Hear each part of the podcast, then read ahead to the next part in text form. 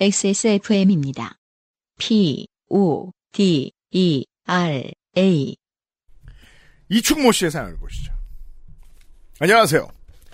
농축산인과 같은 국민학교를 졸업한 것으로 추정되는 이충모입니다. 지난번에도 이런 헛소리하다 혼나지 않으셨습니까? 저 누군지 안다니까요. 아, 그렇죠. 느낌이 알아요. 근데 너무 그냥 왜 웃었냐면 에- 이메일이 너무 웃겨가지고. 이거 읽어줘도 돼? 삑처리. 아무튼 이 웃긴 이메일 가지신 이충모 씨.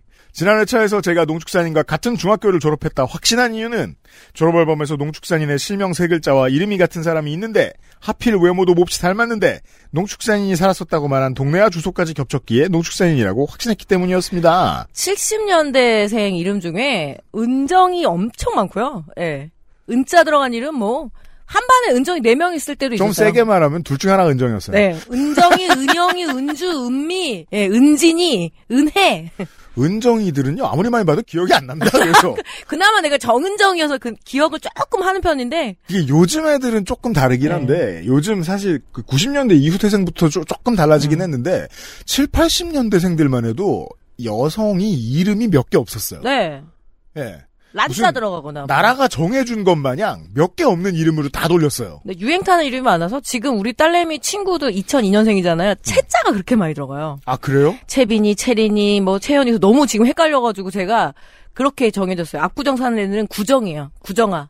그리고 목동아. 그리고 본가가 무주면 무주야. 이렇게 분류를 해놨어요. 그 너무 구시대적이지 않아요? 아, 너무 어쩔 수가 없어. 채빈이, 채연이, 채은이, 부정백 채론이. 되는 예. 거 아니야? 아, 너 이름 너무들 근데- 비슷해갖고. 아 요즘도 비슷하구나. 준서. 돌 던져보세요. 2000년대생 준서 진짜 많아요. 그렇구나. 네. 사연 보내주세요. 이름 흔한 여러분. 섣부른 확신을 한 지난 날을 반성하며 지난 회차에 언급된 국민학교를 잠깐 떠올리다가 그 학교만의 독특한 문화로 인해 좋게 된 일이 떠올라 다시 사연을 쓰게 됐습니다. 제가 졸업한 엠모 국민학교는 다른 학교와 다른 독특한 문화가 있었습니다. 아, 동창회 내오네. 저도 여기 나왔죠? 네. 월요일 아침이면 전교생이 운동장에 모여 애국조회를 했습니다. 저기 죄송한데 이건 독특하지 않은데요? 왜? 그 당시 다 애국조회 아닙니까? 네. 저희 학교도 했는데요? 예, 뭐, 교문 들어서면 주번이 그 잡잖아요. 그 학교 충주에 있었잖아. 아, 아니, 저는 학교는, 아? 말, 말, TV 처리해주세요. 아 그래요. 그래서 이렇게 국회의장. 경례하고, 예, 들어가죠. 저희 학교도 매주 했어요. 예. 보통 아침 조회라고 하는 것 같은데 우리 학교는 애국 조회라고. 저희 학교도 애국 조회라고 네. 했어요. 음. 여기까지는 당시에 거의 모든 학교에서 아침 조회, 조회를 했으니 독특하다고 할 수 없지만 아 그렇군요. 진짜는 조회가 끝났을 때입니다. 조회가 끝나고 학생들이 교실로 들어갈 때면 학생 대표가 풍금에 앉아서 지정된 동요들과 교가를 정해진 순서대로 반주를 하고 전교생이 각자 리코더를 꺼내서 풍금 반주에 맞추어 리코더를 연주하며 교실로 들어가는 것입니다. 기억나요, 기억나. 예. 이게 브레멘 악단입니까? 필리본 동물들은 사나이처럼. 없나요? 그래서 이렇게 1반부터 해갖고, 차례차례로 줄 맞춰서, 나발을 부르면서? 약간 고적대처럼 들어가네요. 예. 아 그렇군요. 정말 네. 특이하군요. 이충모 씨 죄송합니다. 아, 기억났어요. 예. 아니 이충모 씨의 대단하신 점은 어 레파토리까지 기억하신다는 네. 거예요. 1번 겨울밤, 2번 서울의 꽃송이, 3번 고향의 봄, 4번 아마도 교가. 그, 지금 제가, 지금도 교가 기억합니다. 그래서 네. 아 땡땡땡땡땡땡 그러니까 동방의 고운 불러야 햇살 했기 때문이구나. 부르고 이걸 리코더로도 하고 하다 보니까 지금 40년 지났잖아요. 지금도 기억한다니까요? 저 교과를? 부를 줄 아는 교가 하나도 없는데. 그러니까요. 이게 아, 기억이 납니다. 진짜 세뇌 교육의 효과라고나 할까요? 근데 애들이 참 웃지 않는다는 것도 대단한 게 네. 다 틀리고 있을 텐데. 그렇잖아요. 근데 6년 내내 부르니까 뭐 기억에 남긴 하더라고요. 그런가요? 그러니까 네. 그 만만해서 리코더 많이 음. 샀는데 리코더가 생각보다 쉽게 음. 느는 악기가 아니에요. 그리고 보통 못해. 리코더가 왜 까만 거가 조금 비싼 거고 맞아요. 하얀 거 있잖아요. 피, 맞아요. 피라고 맞아요. 부르는 단계. 꼭 남자애들은 엄마한테 일체형 하얀 돈것 받아가지고 싼 거 사죠. 네. 등등 10개 정도의 곡을 리코더로 불었던 것으로 기억합니다. 당시 학교에서는 전교생이 리코더를 부는 것으로 기네스북에 기록되길 바라는 듯 나머지 연습까지 시켜가며 리코더를 가르쳤고 누가 강조하는 윗사람이 있었단 얘기예요. 어, 제가 일단 보탤 말에서 교장이 미국 연수를 갔다 온 되게 특이한 사람이었어요. 연수를 가서 뭘 배운 거예요? 그래서 우리가 토요일 날 수업이 없는 학교였어요. 아, 그래요? 어, 하이킹을 가려면은 산으로 하이킹을 가든가 아니면 미니 체육대회를 하던가 하루 종일 미술 수업을 하던가 하루 종일 음악 수업을 하든가 약간 미국식. 아, 네, 그, 저, 30대 청취자분들 모르실 테니까, 그, 토요일도 보통 풀 수업이었습니다. 네. 뭐, 4교시까지. 이제 우리 세대들부터는 4교시까지로 네. 하기 시작했었는데, 네, 네, 맞아요. 그렇게 하고 1 학년을 그대로 계속 올려요. 그러니까 약간 오케스트라에 대한 꿈이 있었던 것 같아요. 이 학년을 선생님이. 그대로 올린다고? 같은 반이 3학년이 4학년, 5학년 그대로 쭉쭉 올라가요. 네. 무슨 소리예요? 반이 안 교체가 안 돼요. 학생들이. 어, 지겨워. 그래서 여전히 국민학교 동창들을 다 아는 거예요. 지네들끼리 아. 결혼한 애들도 있고. 아. 계속 만나니까. 야, 교장의 재량권이 상당했군요. 네, 그래서 6학년 때 바뀌더라고요. 교장 바뀌면서 이제 반도 뒤섞이고. 음, 기간 내에 숙지 못하면 체벌을 할 정도였으니 저를 비롯한 배움이 늦는 학생들의 스트레스가 엄청났습니다. 그죠? 저도 네. 악기 울렁증이 있었거든요 어릴 때. 믿기 어렵겠지만 저는 리코더는 좀 잘 부르는 편이었습니다. 어, 네 믿기 어려워요. 거짓말 마세요. 왜냐면 이거는 박자란 게 없거든. 그냥 내가, 내가 시작하면 되는 거거든. 아, 합주를 안 해봤구나. 네. 하지만 하다 보니 되더군요.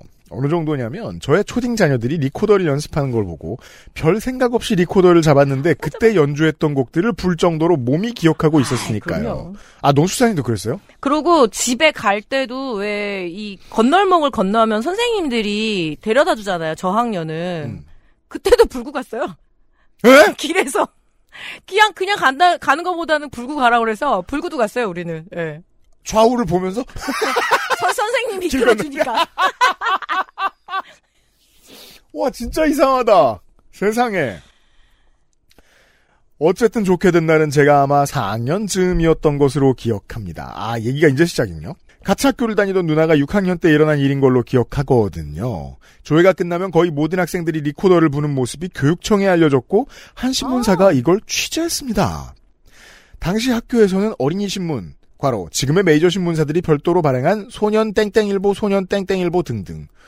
어 맞아요. 우리 그때 소년 예. 중앙 조선 한국밖에 없었어요. 그리고 뭐 잡지도 많았잖아요. 아 잡지는 많았는데 보, 보물섬 막 이런 것도 신문은. 예. 네. 중 하나를 계약해서 학교에서 학생들의 신청을 받아 유료로 구독했습니다. 네 맞아요. 예. 근데 취재를 한 신문사는 당시 우리 학교가 계약한 신문사가 아니었습니다. 그래서 우리 학교 학생들은 그 기사를 볼 수 없었죠. 하지만 그로부터 얼마 후 담임 선생님이 한 뭉치의 신문을 가지고 오셨고 그 중 한 부를 펼쳐 보이시며 선생님 우리 학교가 이 신문의 일면에 나왔다. 보고 싶은 사람은 한 부씩 사서 보도록. 이라고 하셨지요. 그때는 뭘 해도 돈을 받았어요. 네. 음, 정확한 가격은 기억이 안 나지만 한 150원 안 했겠습니까? 몇백 원 정도였던 것 같습니다. 당시 저의 하루 용돈을 웃도는 가격이었던 건 분명했습니다. 200원쯤 됐겠네요. 음, 그땐 라면도 200원 안 했습니다. 제가 사 90원이었죠. 안성탕면이 조금 고급 라면이라 그래서 120 원? 예, 120원이라고 130원? 했어요. 네, 네, 네. 음. 제가 살 일은 없다고 생각했는데 그날 학교에서 마주친 누나의 말이 저를 좋게 만들었습니다. 누나는 그 신문의 일면을 괄호 정확히는 일면에 있는 사진 중 정가운데 찍힌 노란 스웨터 입은 학생을 괄호 보여주면서 이거 나다라고 했지요. 그 말을 듣고 사진을 보니 일면에 대문짝만하게 실린 사진의 정가운데에서 리코더를 불고 있는 사람은 엄마가 뜨개질로 만들어주신 노란 스웨터를 입은 누나였던 겁니다. 드디어 우리 집안 사람이 언론에 나왔다는 기쁨에 저는 뒤에 닥칠 일은 생각도 하지 못하고 그저 친구들에게 자랑하겠다는 마음 하나로 우리 교실로 달려갔습니다. 그저 미디어는 마약이에요. 이 요즘은 모두가 자기 미디어를 가지고 있으니까 이런 걸 잘 모르는데 옛날에는 TV나 TV에 나오면 좋겠다는 동요도 있었습니다. 사실 나 그거 다시 들어도 끔찍하다. 이게 왜 좋은 일이야? 텔레비전에 내가 나오는 게? 요즘은 블러 처리를 해줄 텐데. 그렇잖아. 옛날엔 민번까지 알려주지만 제가 한번 중학교 때 너무 폭압적인 버스 기사 때문에 열받아가지고 음. 동아일보에 투서를 한 적이 있어요. 음. 근데 그게 실렸어요. 오 학교 학번 주소까지 다 실려. 그 내가 이번에 그거를 주소는 왜 씨? 그때 그랬어요. 그 뭐, 뭐 버스에서 날 죽이러 오라는 거야 지금. 그러니까 인터넷 찾아보니까 있더라고요. 예. 우와 네. 아카이빙 대단해요. 아 학교에다가 학년반까지 써주면 어떡해요 진짜. 야 옛날엔 그랬었어요. 근데 기억나요. 그때 도서상품권을 보내주긴 하더라고요. 아 예예 수고비로. 꽁은 예, 없어요. 예. 음 그리고 일일이 알아서 다 적어서 보내주고 미, 이, 그 당시에 미디어에서는 그렇게 내보내주는 걸 그 취재원이 고마워할 거라고 생각했어요. 그렇죠. 맞아요. 그리고 친구들 몇 명에게 선생님의 책상에 놓여 있는 그 신문을 보여주며 여기 노란 옷 입은 사람이 우리 누나다라고 말하며 싱글벙글 자랑을 했습니다. 그런데 그 책상엔 저와 친구들만 있던 게 아니었습니다. 선생님도 계셨죠. 제 얘기를 들은 담임 선생님은 선생님 네 누나라고? 이 노란 옷 학생이 너의 누나야?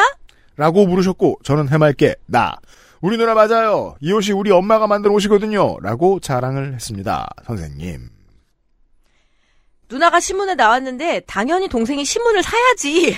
와 양아치. 그 80년대의 선생님들은 영업도 해야 하는 압박을 가지고 네. 계셨습니다. 라며 몇 부를 제게 주었습니다. 다섯 부에서 열 부가 됐던 것 같습니다.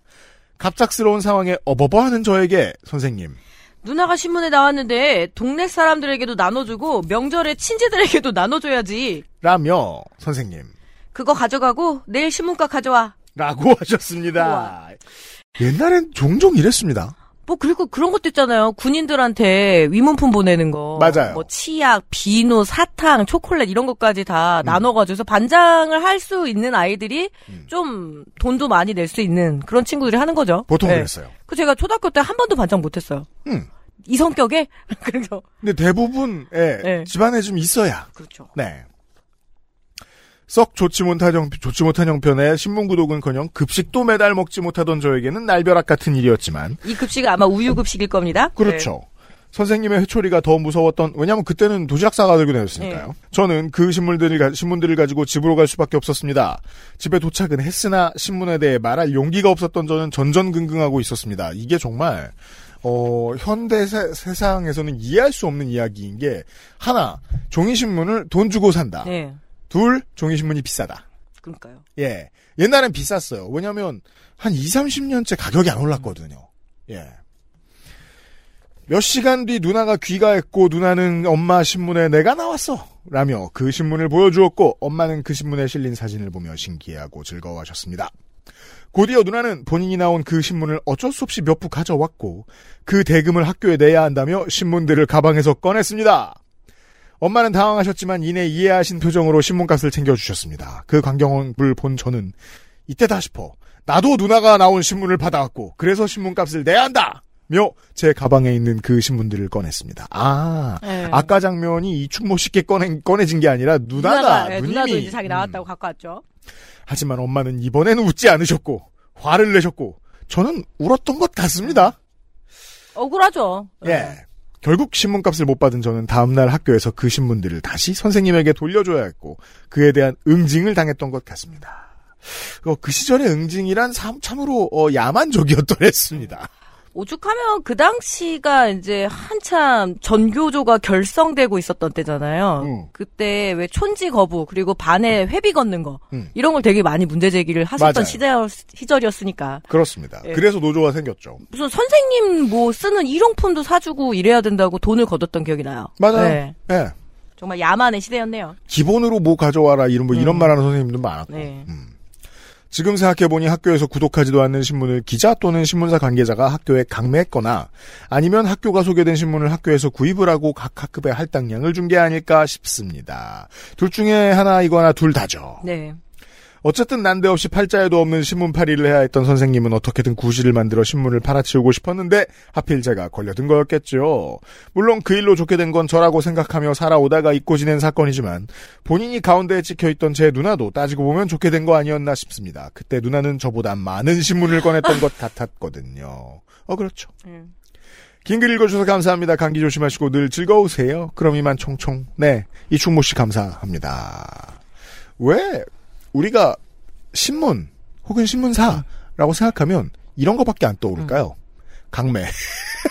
그러니까 진짜 뭐 소년 땡땡 그런 거 강매하지 말라고 많이들 예, 문제 제기했었죠 교사들이 그 당시에 이제 진보적인 학교뿐 아니에요. 네 나중에 나이를 먹어서도 학교 선배한테 전화 와. 그럼 신문 구독하라 그러는 거야. 그럼 자기 이름 대고 그거 부장들이 하고 데스크들이 하잖아요. 언론사들은 우리가 분위기 알잖아요. 그리고 요, 그니까 저보다 약간 윗세대, 한 60년대생? 그니까 뭐 전형적인 586이라고 그러잖아요. 그거 되게 많이 팔아서 사상계, 전집. 그 집에 없는 사람 없어요. 있나 알고 보면. 사상계 그 영인본 있잖아요. 그거 뭐 창비 뭐 전집 그 많이들 그렇게 가잖아요. 웹판원으로 가잖아요. 특히 음. 책, 뭐 신문 이런 쪽이니까 그런 기억도 나고 예. 그 끔찍했던 그 국민학교의 만행도 갑자기 생각이 나네요. 네. 요즘에 더 좋은 점도 있네요. 확실히 출판물 밀어내기는 많이 줄어들었네요. 그리고 절대로 돈을 걷는 행위는 없죠.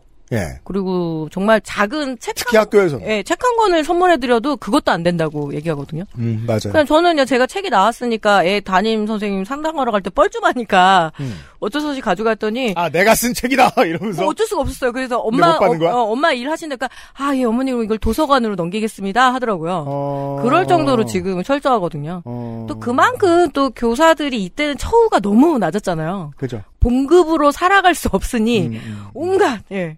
그 저는 제일 얄미운 교사들이 왜, 아이들 도시락 반찬 중에서 맛있는 거 쏙쏙 빼서 먹는 교사들도 있었거든요. 어, 우리 어릴 때? 예, 헐, 자기는 대박. 밥만 싸오고.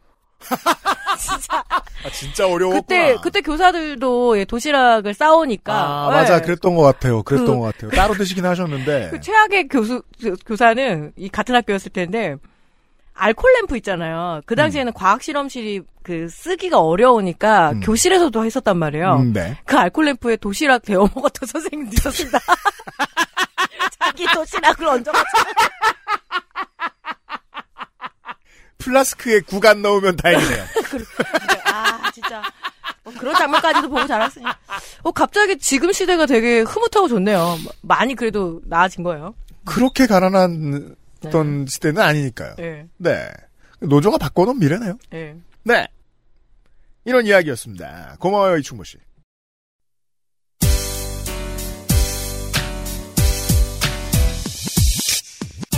지금 들으신 이야기는 XSFM의 팟캐스트, 요즘은 팟캐스트 시대에서 소개된 사연입니다. 여러분의 인생 이야기로 꾸며지는 국내 최장수 예능 팟캐스트, 요즘은 팟캐스트 시대는 아이튠즈와 팟빵, 그리고 지구상에서 서비스하는 다수의 팟캐스트 플랫폼에서 만나실 수 있습니다. 당신도 참여할 수 있습니다. 사연을 보내고 당신의 이야기를 저희와 나누고 싶다면 우선 저희 방송을 들어보셔야겠죠. 한국 시간 매주 화요일 오후 5시에 업데이트되는 요즘은 팟캐스트 시대를 검색해주세요.